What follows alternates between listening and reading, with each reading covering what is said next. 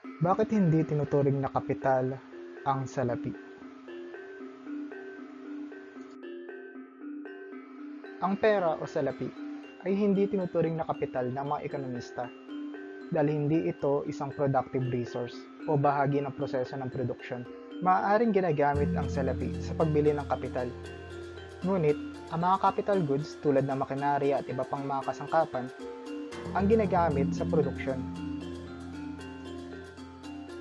Bilang isang halimbawa, kailan ka nakakita ng isang karpentero na ginamit ang isang limang daang piso para lagariin ang isang kahoy?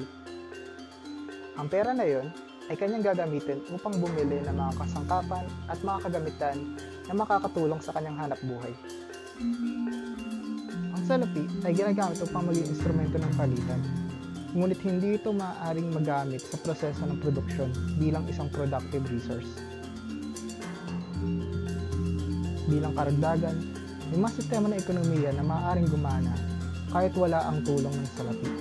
Bilang konklusyon, ang salapi ay hindi tinuturing na kapital ng mga ekonomista dahil ang salapi ay instrumento lamang ng palitan at isang paraan upang makamit ang mga importanteng capital goods na ginagamit sa produksyon.